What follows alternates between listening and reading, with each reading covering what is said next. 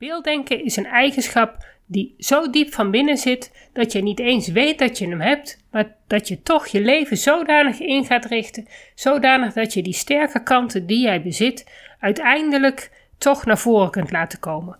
Ook als het systeem en de maatschappij jou eigenlijk gedwongen hebben om op een andere manier te denken en te doen.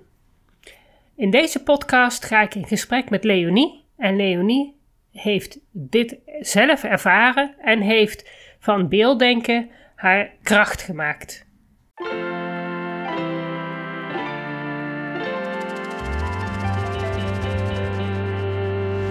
Welkom bij de Beelddenkers Podcast. Ik ben Natasja Esmeijer van Beeldig Brein en de schrijfster van het boek Beelddenkers als kwartjes vallen. Ik neem jullie mee in de wereld van de beelddenkers. Beelddenkers zijn creatieve, intelligente en zorgzame mensen, maar ze hebben moeite met onze vluchtige, snelle maatschappij. Dat begint al op school en het werkt door in het werkende leven. Ik ga in gesprek met leerkrachten, ouders van beelddenkers en met de beelddenkers zelf natuurlijk.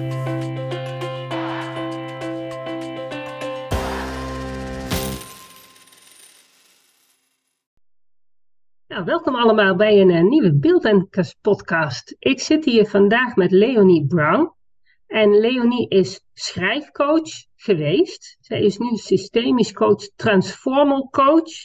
Zij doet eigenlijk in ieder geval heel veel met um, wie mensen zijn, uh, mensen veranderen. Um, en nou ja, ze wil daar graag vandaag meer over vertellen. Nou, welkom Leonie. Hm, hallo, goedemorgen. Fijn om hier te zijn, dankjewel. Ja, graag gedaan. Echt leuk dat jij, uh, dat jij uh, jouw verhaal wil vertellen. Ja, maar waar begin ik? Hè? Daar heb ik jouw hulp in nodig, Natasja. Ja, ja waar, waar beginnen we? Nou, we beginnen, eh, zullen we beginnen bij het feit dat jij begonnen bent als schrijfcoach? Want dat vond ik wel een heel leuk, uh, hele leuk begin van jouw carrière. Ja, dat was ook een fantastisch begin. Um, dat is al een hele tijd geleden. Ben ik ooit begonnen met het helpen van mensen die graag boeken wilden schrijven. Uh, heel simpel. En um, ik organiseerde workshops, retreats op het eiland waar ik woon. Want ik woon uh, in Griekenland op, een, uh, op het eiland Ikaria. En heel, heel snel al voelde ik dat ik heel graag met mensen werkte, maar minder puur op tekst was gericht. En ik merkte ook meteen dat uh, de mensen die bij me kwamen en om hulp vroegen bij het schrijven van een boek, eigenlijk ook op zoek waren naar hulp bij hun innerlijk proces. Want om het proces van het schrijven aan te gaan, um, ja, diende er binnen hen een hele shift te gebeuren. En gaandeweg ben ik me meer en meer gaan uh, verdiepen in het opstellingswerk. Dat ben ik dan enkele jaren later uh, tegengekomen, meteen verliefd op geworden. De eerste keer dat ik een uh, opstelling meemaakte was, ja, was, was een, puur thuiskomen. Um, dus daar in opleiding beginnen volgen. En zo heeft mijn werk mij over de jaren heen uh, meer en meer gebracht bij um, het begeleiden van transformatie. Shifts, innerlijke shifts. Of dat nu is op het vlak van relaties of op het vlak van business of op het vlak van uh, gewoon je, je persoonlijke leven. Je zit bijvoorbeeld in een, in een overgangsfase in je leven. Um, dus daarbij, daarbij help ik. Ja, en um, dat systemisch, of nou ja, dat, dat, dat, dat, dat, die opstellingen, dat systemisch werk, kun je daar iets meer over vertellen? Wat is dat precies? Dat is de moeilijkste vraag die je altijd kunt stellen over familieopstellingen. ja, ja, ja. Maar, dus, ja, dat is even, dat al gehoord. En wat zeg je? Sorry. Familieopstellingen. Maar doe jij ook nog andere opstellingen? Ja, ja het, het, het klassieke is, hè, het, uh, is familieopstellingen. Hè? Dus dat je, dat je thema's gaat inzetten of dingen waar je tegenaan loopt, patronen, overtuigingen. Uh, uh, je kunt eigenlijk alles opstellen wat je maar wil. En het klassieke, de klassieke benaming hè, is familieopstellingen. Mensen kennen dat zo. Uh, breng je dan je familie mee? Nee. Uh, je werkt, ja, je gaat eigenlijk gewoon kijken systemisch. Um, wat er, wat er mogelijk aan de hand is uh, met jou en welke invloed jouw geschiedenis, jouw voorgeschiedenis, de, de geschiedenis van je voorouders, anyway. Hè, dus het hele pakket daar uh, mogelijk aan invloed op heeft gehad. Ja, en gaat het dan dat... over de relaties die je nu op dit moment hebt, of echt meer het verleden? Nee, nee, nee. De, de, de, ja, we vertrekken altijd van wat er nu in het moment is. Hè? Mm. Je kunt, het verleden kun je niet gaan oplossen. Het verleden is het verleden, dat is voorbij. Ja, nou ja, je kunt het wel een plekje geven. Je kunt het een plek geven, inderdaad, in jezelf. En uh, wat we daarbij aanpakken is wat er nu speelt in je leven, waar je nu tegenaan loopt in je leven. Um, wat er nu misgaat in je relaties, of op het werk of thuis of in vriendschappen, of wat er nu misgaat in je onderneming. Bijvoorbeeld, er is, geen, er is geen stroming, er komt geen geld binnen. Hoe komt dat? Mogelijk zit daar, zit daar iets op um, dat rechtstreeks terugleidt naar, uh, ik zeg maar wat, een faillissement uh, drie generaties eerder in jouw familiegeschiedenis. Um, zulke herinneringen aan trauma's, laat ik het benoemen zoals het is, die kunnen ook nu nog uh, van invloed zijn op jou. Op hoe je denkt, onbewust, op bepaalde overtuigingen die, die zijn uh, verweven met, met, met bepaalde dingen die gebeurd zijn. Uh, enfin, er is zoveel waar je naar kunt gaan kijken. Maar wat het opstellingswerk um, sowieso brengt, is is heel veel verdieping. Eén woord, één woord dat ik altijd gebruik als mensen zeggen of vragen: Oké, maar wat is, het, wat is het eigenlijk? En dat is het woord diepte. Het laat je uh, dingen zien over jezelf waar je, waar je met je denken no nooit bij zou kunnen. Nee, nee, je hebt echt dat, dat, dat traject nodig om ergens te komen. Absoluut. Het heeft, uh, ja, ja, ja, ik vind het altijd heel moeilijk. Ik vind het een leuke, leuke combinatie met dat schrijven. Als, als jij een boek wil gaan schrijven, dan denk je, nou ja, ik weet wat ik wil doen. Maar ik kan me voorstellen dat je dan soms wel um, die diepte inderdaad mist. En het fijn is als iemand jou daarbij helpt. Ja, ja, ja. En, en het opstellingswerk uh, helpt om uh, relaties helder te krijgen. Vooral datgene wat in het onzichtbare ligt. Hè? Dat, dat wat je soms voelt, maar niet te pakken kunt krijgen. Um, als het gaat om boeken, um, dat doe ik soms nog, niet zoveel meer, maar ik doe het nog, is het opstellen van boeken. Dus soms komen mensen bij mij en ze zeggen van, oh, ik voel dat er een boek klaar zit. En dat zit al jaren klaar, maar ik krijg het maar niet helder. En wat wil dat boek van mij? En daar doe ik dan een opstelling rond en dan zet ik het boek in het veld. Ja, oh, wat apart.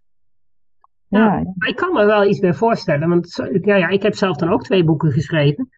Maar het, het is niet zo simpel dat je denkt van nou, ik ga even opschrijven wat ik, uh, wat ik bedacht heb, want er komt altijd weer veel meer bij. En om dat dan in, helder in een, in een jasje te gieten, dat is niet altijd even uh, straightforward dat je denkt van nou ja, dat gaan we zo doen. Nee, nee, nee. Nee, nee, precies. En het, het, ja, je, je zegt het ook heel juist, het, het neerzetten van een boek of het, het op, uh, is is veel meer dan wat woorden op papier krijgen. Uh, heel veel van mijn cliënten komen echt letterlijk zichzelf tegen. Want om jezelf op papier te zetten, vooral als het gaat om, om, um, um, om je heel persoonlijke boodschap, je, je missie die je in de wereld wil zetten, of een, een, een heel persoonlijk verhaal dat je in de wereld wil zetten, dan komen ze zichzelf tegen in de zin van, ja, maar als ik dat verhaal ga schrijven, dan gaat heel de wereld mij zien. Ja. En dan komen we bij het thema. Dan komen we bij het thema zichtbaarheid. Angst, angst om zichtbaar te zijn. De angst om uh, te falen. Uh, ja, angst voor negatieve reacties. Ja, tuurlijk. En, en, maar dan komen ze. Afgerekend. Ja, en dan komen ze, dan komen ze hun, hun meest diepe overtuigingen tegen. Ik ben niet goed genoeg. Ik kan dit niet alleen.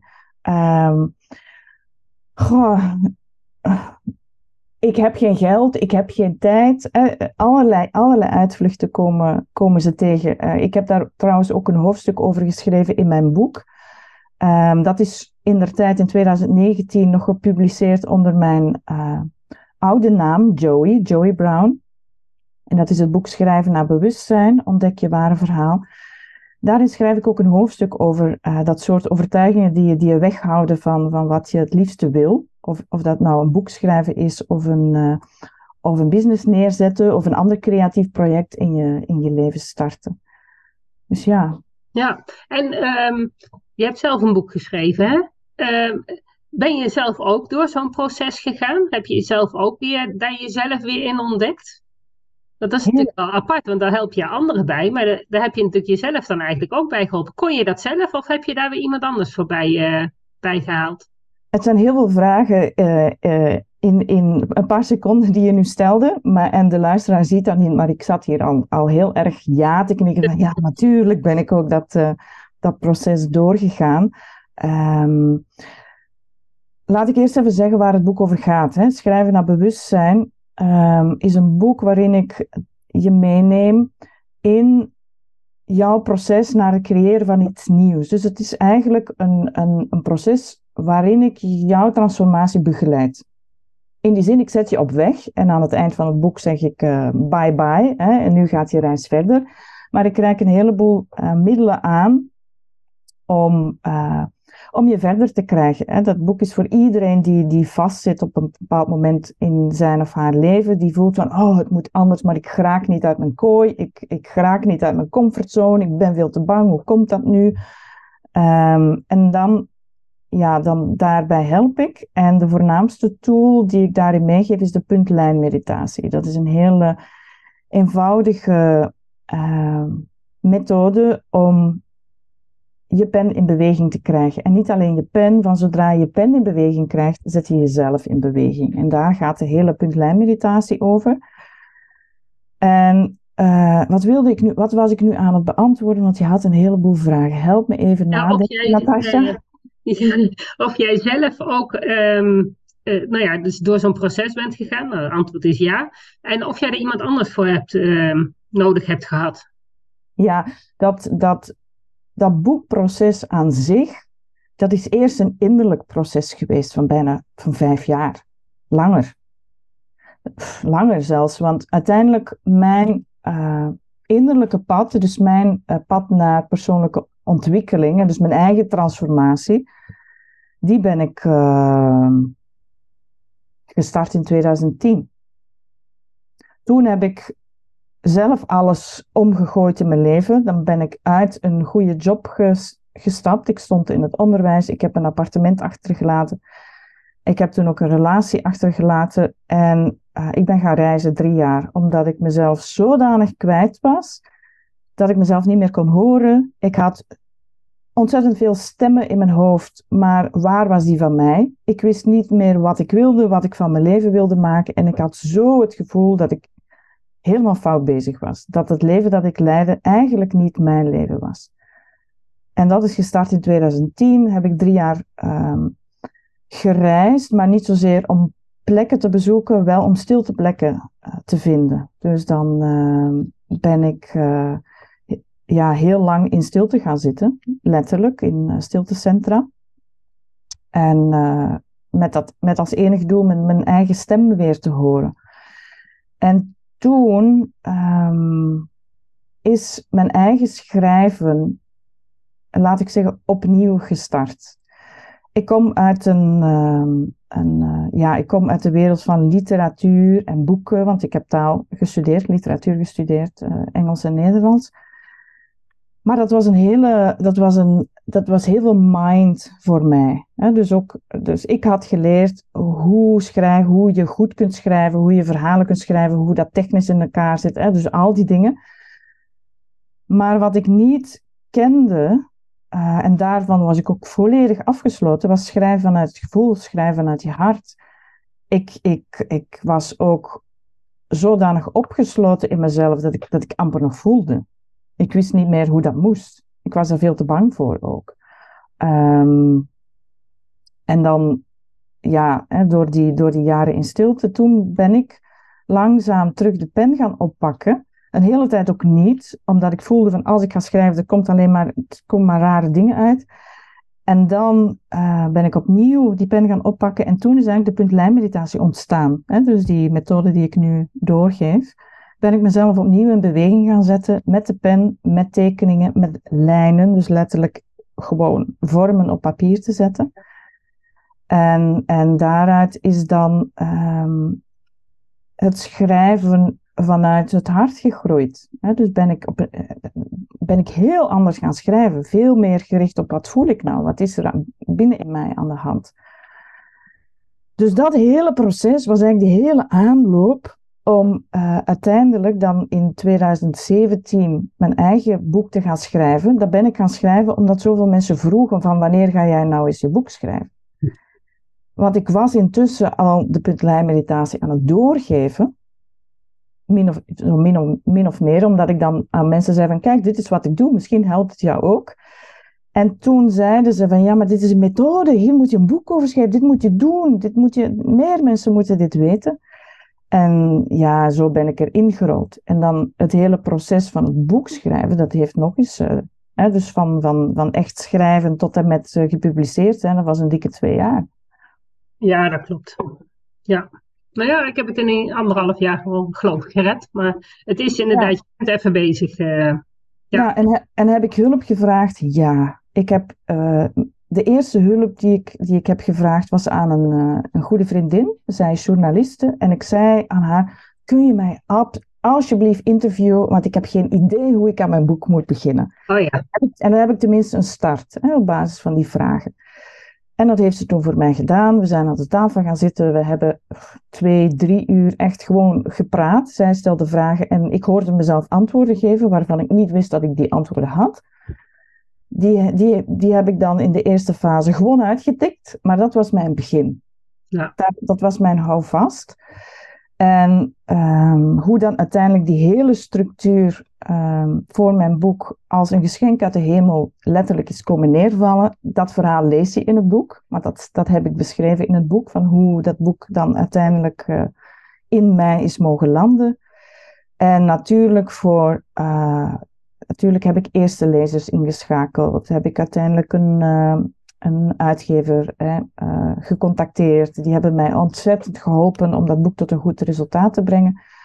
Ja, dus dat is, dat is een heel mooi proces geweest, waar, waarvoor ik heel veel mensen dankbaar ben. Ja, nou mooi. Ja. Um, en ondertussen um, ben jij ook uh, nog met, met, ben je nog verder gegaan? Want we hebben natuurlijk net al even, verhaald, uh, even gesproken samen. Um, je hebt, bent eigenlijk een beetje opgehouden met dat schrijfcoachen en je bent nu um, nog een stap verder gegaan met dat systemisch denken. Maar kun je daar iets meer over vertellen, over jouw retraite weekenden of weken? Of... Ja, graag. Ik, ik, wil er altijd uh, graag over vertellen. Uh, ja, mijn werk is, is de laatste jaren echt enorm geëvolueerd.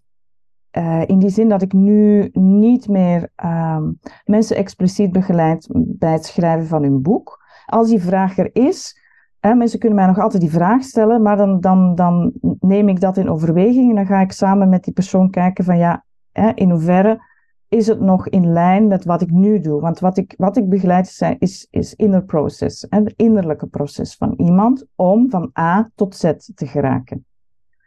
Uh, en soms, soms is dat met een boek. Hè? Uh, dat als, dat, als dat is wat die ziel van die persoon echt wil, een boek op papier zetten, en dan, ja, dan begeleid ik dat.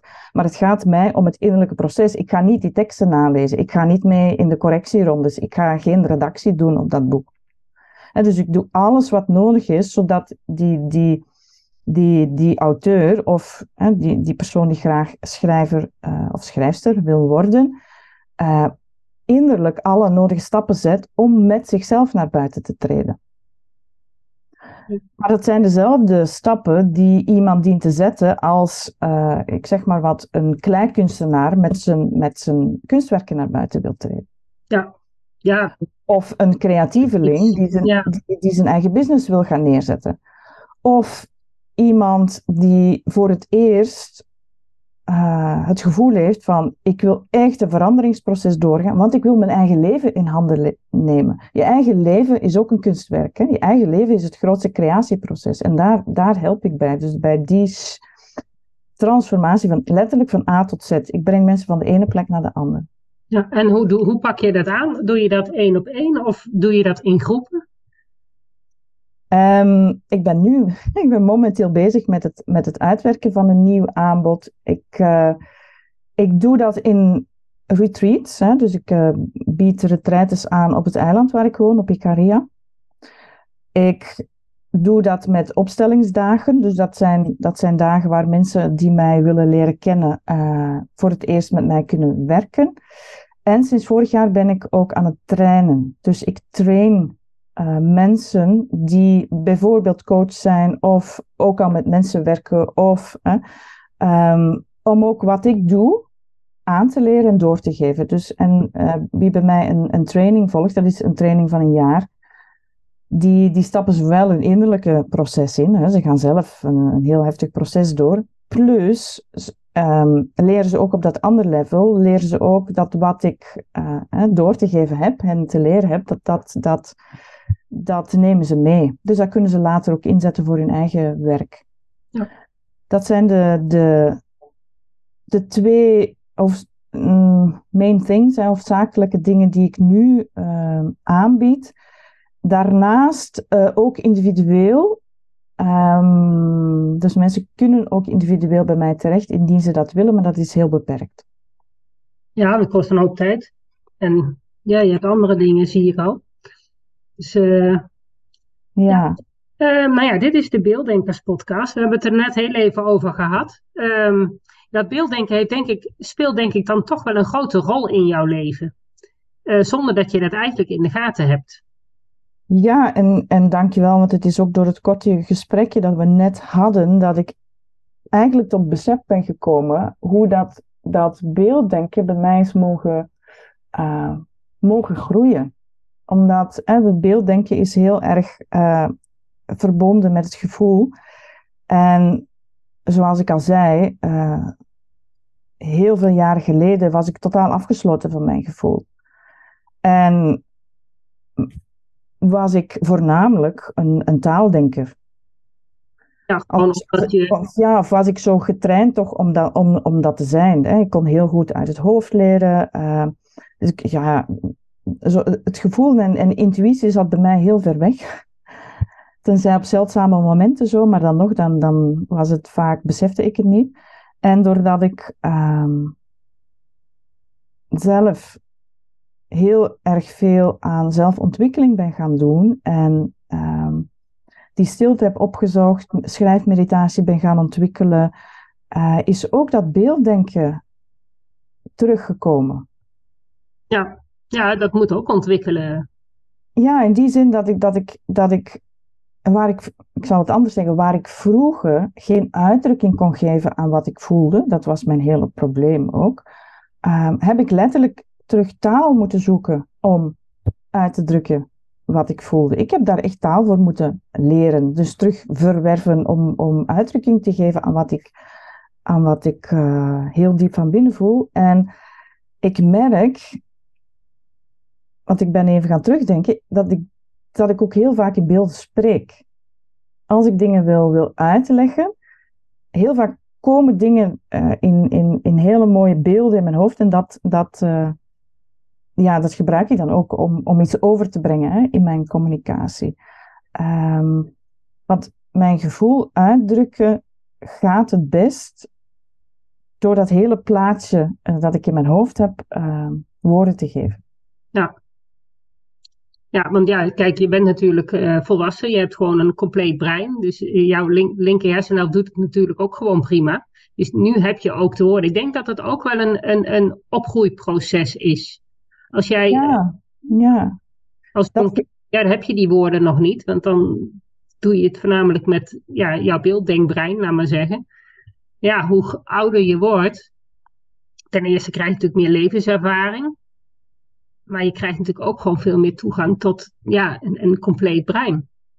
Ja, ja, absoluut. En ik, wat ik voel, ik weet niet of dat zo is en ik heb mezelf ook nooit onderzocht en ik heb geen idee wat een wetenschapper daarvan zou zeggen, maar ik heb wel het gevoel dat um, al het werk dat ik heb gedaan, hè, dus zowel uh, stilte, schrijfmeditatie als heel veel opstellingswerk, heeft mij echt uh, in balans gebracht.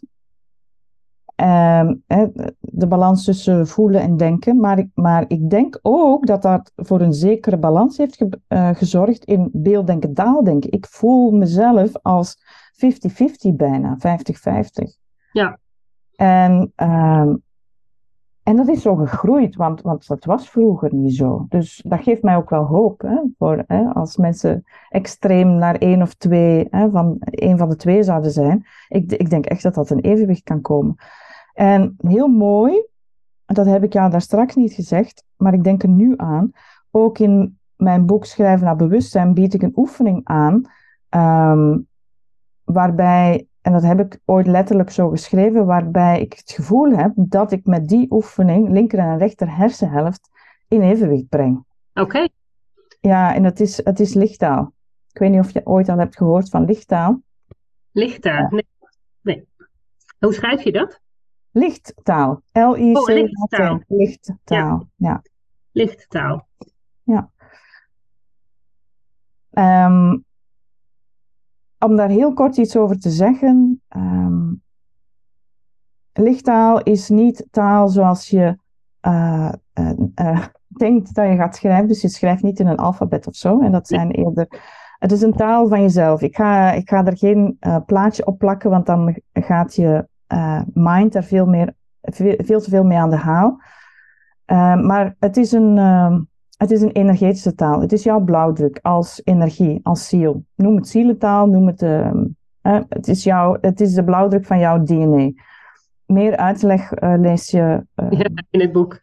Ook in het boek. En, maar het vreemde is... Ik had zelf, toen, toen ik die, dat begon te beoefenen, die lichttaal... Ik had nog nooit van lichttaal gehoord. Dus ik was ook totaal niet bewust eh, dat daar dus een term voor was...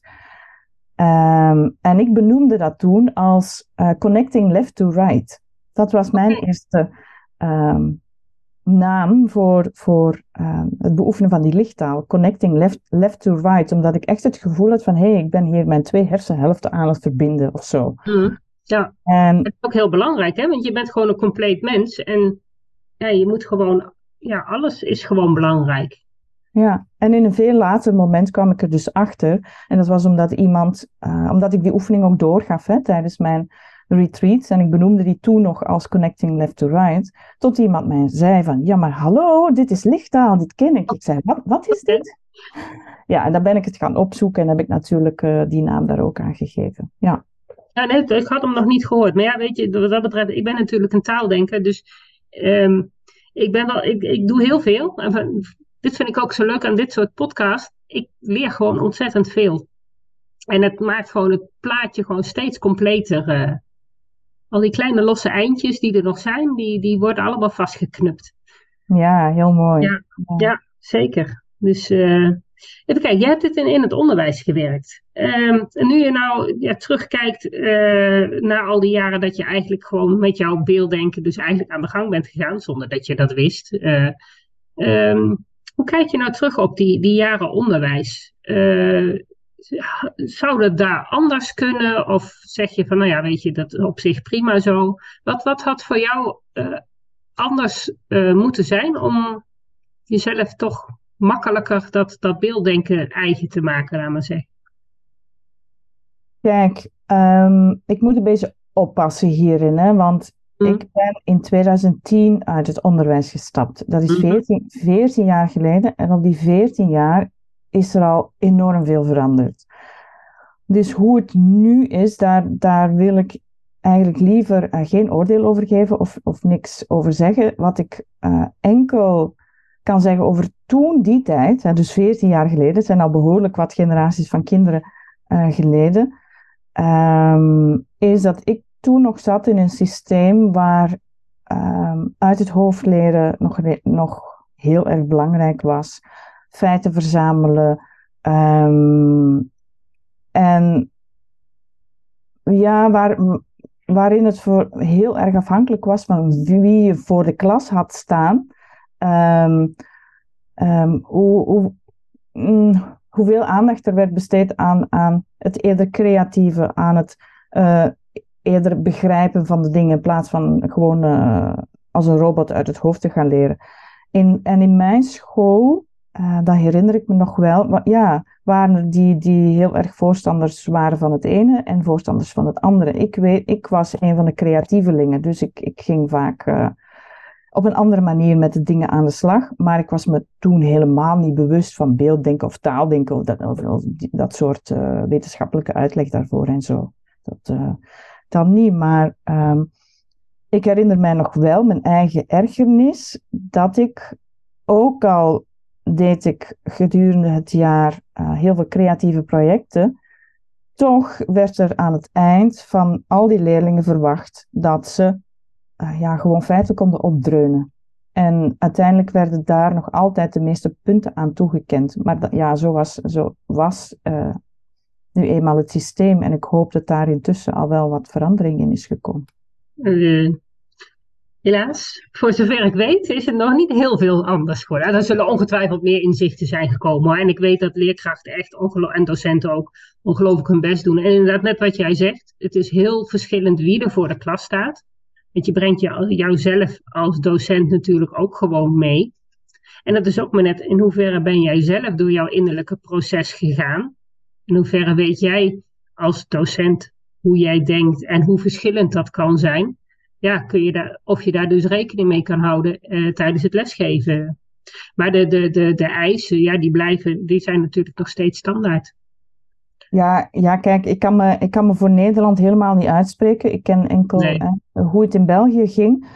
En wat ik wel weet is dat uh, zelfs toen al hoor, in mijn, in mijn uh, lang verleden tijd, uh, waren het toch wel. En, want ik herinner me een aantal projecten waarin zelfs ook heel erg feitelijke vakken, zoals wiskunde, wetenschappen, echt wel nog, toch al wel um, bezig waren met hoe kan het ook anders? Hoe kunnen we dit boeiend maken voor leerlingen?